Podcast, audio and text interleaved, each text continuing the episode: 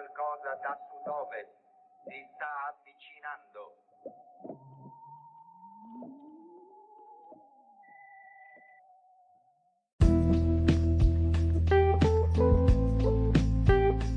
Benvenuto a Stramp, 44esimo episodio. Vedo che ci sono nuovi ascoltatori che stanno ascoltando questa trasmissione, ne sono ben felice. E, ehm, però una raccomandazione: non ascoltate le prime puntate, erano veramente un esperimento. Questo è già un esperimento, ma le prime puntate sono veramente, secondo me, inascoltabili, no? perché vedo che ancora le prime puntate riscuotono, eh, fanno, fanno, ascolti. Eh, insomma, le prime puntate erano veramente molto, molto semplici come struttura. Ero io che leggevo i giornali, praticamente, che mi alzavo la mattina eh, del, del, lockdown avevo quelle due ore in più in cui non andavo in ufficio.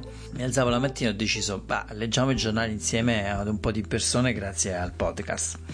Comunque, prima di leggere i titoli di oggi, sabato 27 giugno, vi ricordo che se state ascoltando la trasmissione su Apple e vi piace questa trasmissione, vi invito a scrivere una recensione. Se non l'avete ancora fatto, per favore fatelo. È importante ricevere un feedback dai miei ascoltatori in questa fase che ritengo ancora sperimentale.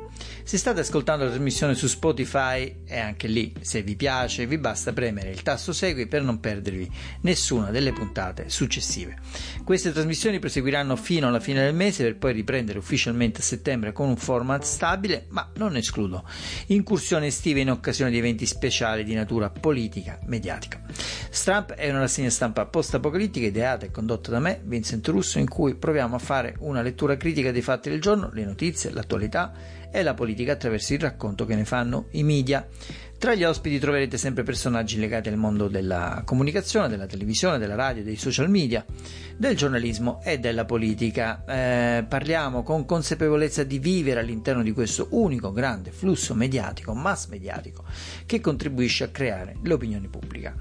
Oggi con noi ci sono gli autori della pagina Facebook Io Professione Mitomane. Vogliono restare anonimi, quindi l'intervista è in realtà una conversazione che è stata in forma scritta. Hanno chiesto in prestito una voce di sintesi sintesi. Eh, cercateli su Facebook se non li conoscete, sono fortissimi, ironici, insieme alla pagina Facebook giornalisti che non riescono a scopare, è una di quelle pagine che seguo sempre di più. La loro particolarità è di avere come fotoprofilo, come fotoprofilo l'immagine di Andrea Scanzi. Io non so perché gliel'ho provato a chiedere, il giornalista più social del momento, molto amato soprattutto in questi mesi di pandemia, grazie alle sue dirette quotidiane, ha scandito il tempo del lockdown. Lo saluto sono uscite fuori eh, interessanti riflessioni, io li ringrazio di aver partecipato e di essersi prestati eh, per questa intervista. Sentiamoli subito, poi leggeremo le prime pagine dei quotidiani di oggi in edicola, le principali i principali quotidiani. Dulcis in fundo trovate la cronaca del ritorno del calcio giocato di Emanuele Sabatino di iogiocopulito.it. Buon ascolto e ci rivediamo alla fine di questa eh, trasmissione con un ultimo cappello. State per raggiungere l'importante traguardo dei 10.000 fan. Come ci siete riusciti? Avete fatto una campagna a pagamento come Andrea Scanzi? Crediamo sia stato merito del passaparola. Abbiamo speso 20 euro per sponsorizzare la pagina appena era stata aperta, poi basta, è andata da sé. Gli indici di reattività dei post sono molto alti, questo è sempre un coefficiente importante per capire lo stato di salute di una pagina social. Scherzi a parte, come mai avete scelto questo giornalista per la vostra icona profilo? Abbiamo definito Scanzi il gran visir della mitomania, che è così sfacciata da risultare perfino simpatica. O forse frutto di un mero calcolo di interesse. I social in generale premiano gli atteggiamenti da primo o prima della classe. Ehi guarda quanto sono figo barra. Funziona, è oggettivo. Si vende un prodotto, cioè se stessi. Scanzi lo fa senza alcun freno. Tornando a voi, qual è lo scopo della vostra pagina? Cosa cercate di mettere alla berlina? Volete spiegarlo al mio pur piccolo pubblico? I giornalisti danno le notizie, a volte esprimono opinioni.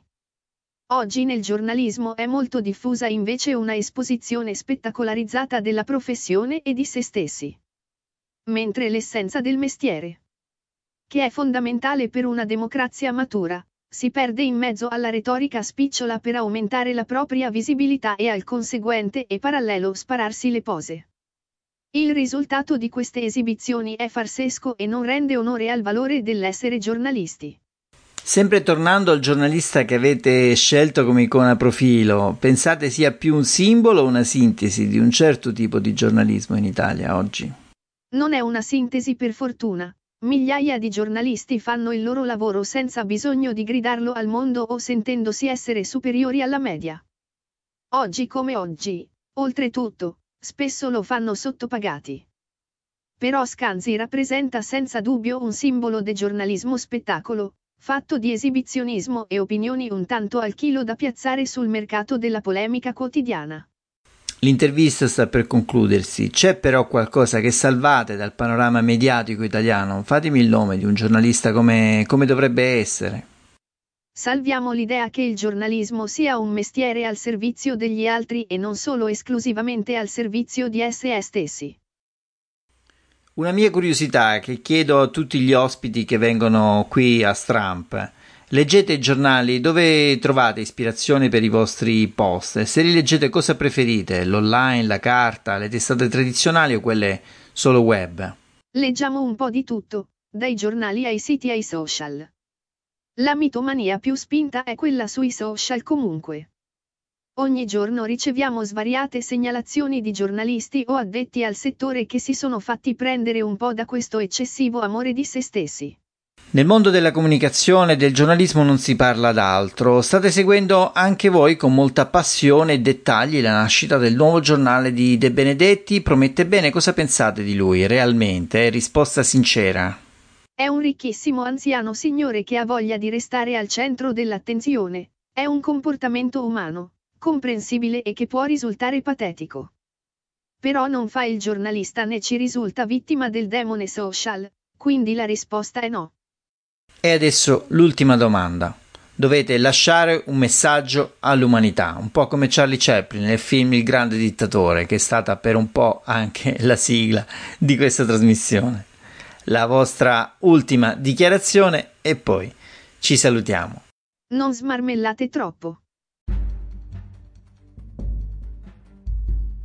Iniziamo questa veloce rassegna delle prime pagine dei quotidiani oggi in edicola sabato 27 giugno con il manifesto.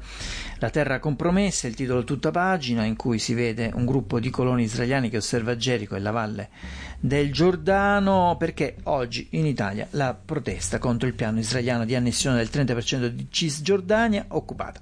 Netanyahu e Trump pronti al via libera, mille eurodeputati chiedono a Bruxelles di fermarli, tra i palestinesi della Valle del Giordano, l'apartheid è già qui, anche l'editoriale oh, viene ospitato Monio Vadia, l'attore Monio Vadia, oggi in piazza Israele, democrazia colonialista, sempre molto critico verso Israele, mm, migranti nelle mani degli usurai è l'altro titolo che appare in eh, prima pagina sul quotidiano comunista dopo la protesta razzista Mondragona, Mondragone eh, via al test di massa. Passiamo al libero, c'è un editoriale di Vittorio Feltri, eh, giornalisti addio, all'ordine ripugnante mi dimetto, io mi, mi accodo alla, alla, alla sua alla sua decisione l'ordine dei giornalisti credo che sia inutile e anacronistico oggi in Italia, lui lo lascia, secondo me anche troppo tardi, naturalmente mi dissocio invece dai suoi titoli di prima pagina sui gay eccetera che ho trovato veramente fuori sync proprio di cattivo gusto, al di là del giornalismo.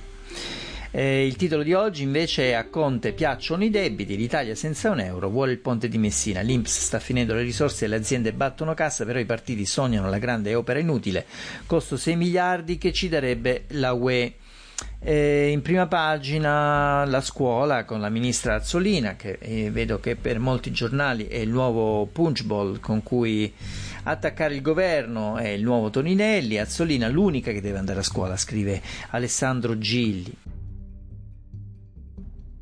Il giornale di Sallusti titola Piano Bluff, il governo marina alla scuola, inizio il 14 settembre, distanziamento, software e il 15% degli studenti farà lezioni in cinema e parchi.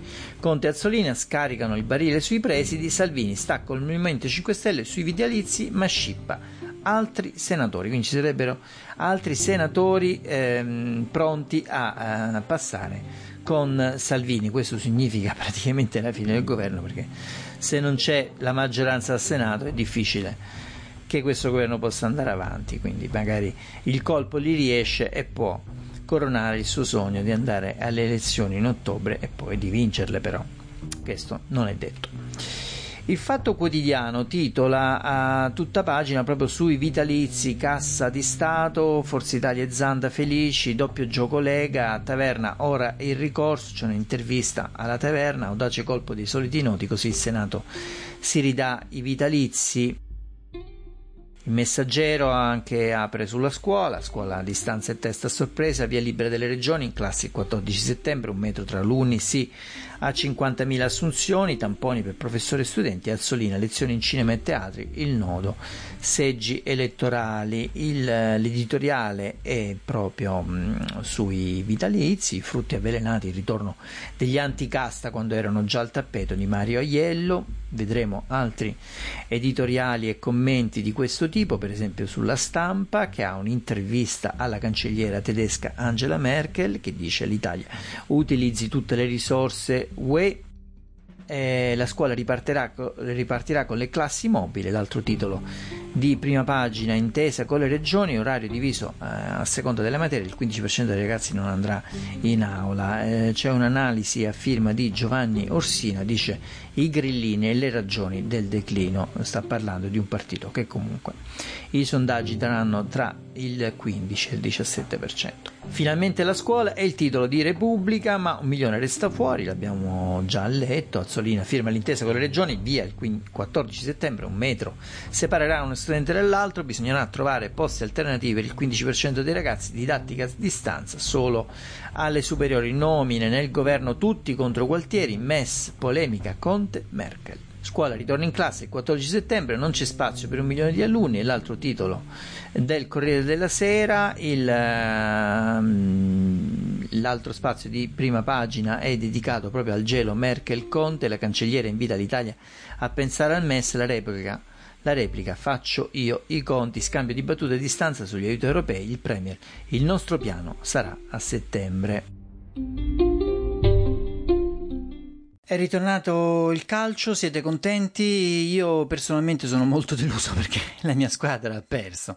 Dopo due gol iniziali che mi avevano fatto ben sperare, poi si è fatta rimontare. Stasera se perde il campionato è già bello e finito e lo vincerà la solita Juve. Comunque, ascoltate il punto del nostro Emanuele Sabatino, lui sì che è un vero esperto di sport di calcio giocato, di iogiocopulito.it.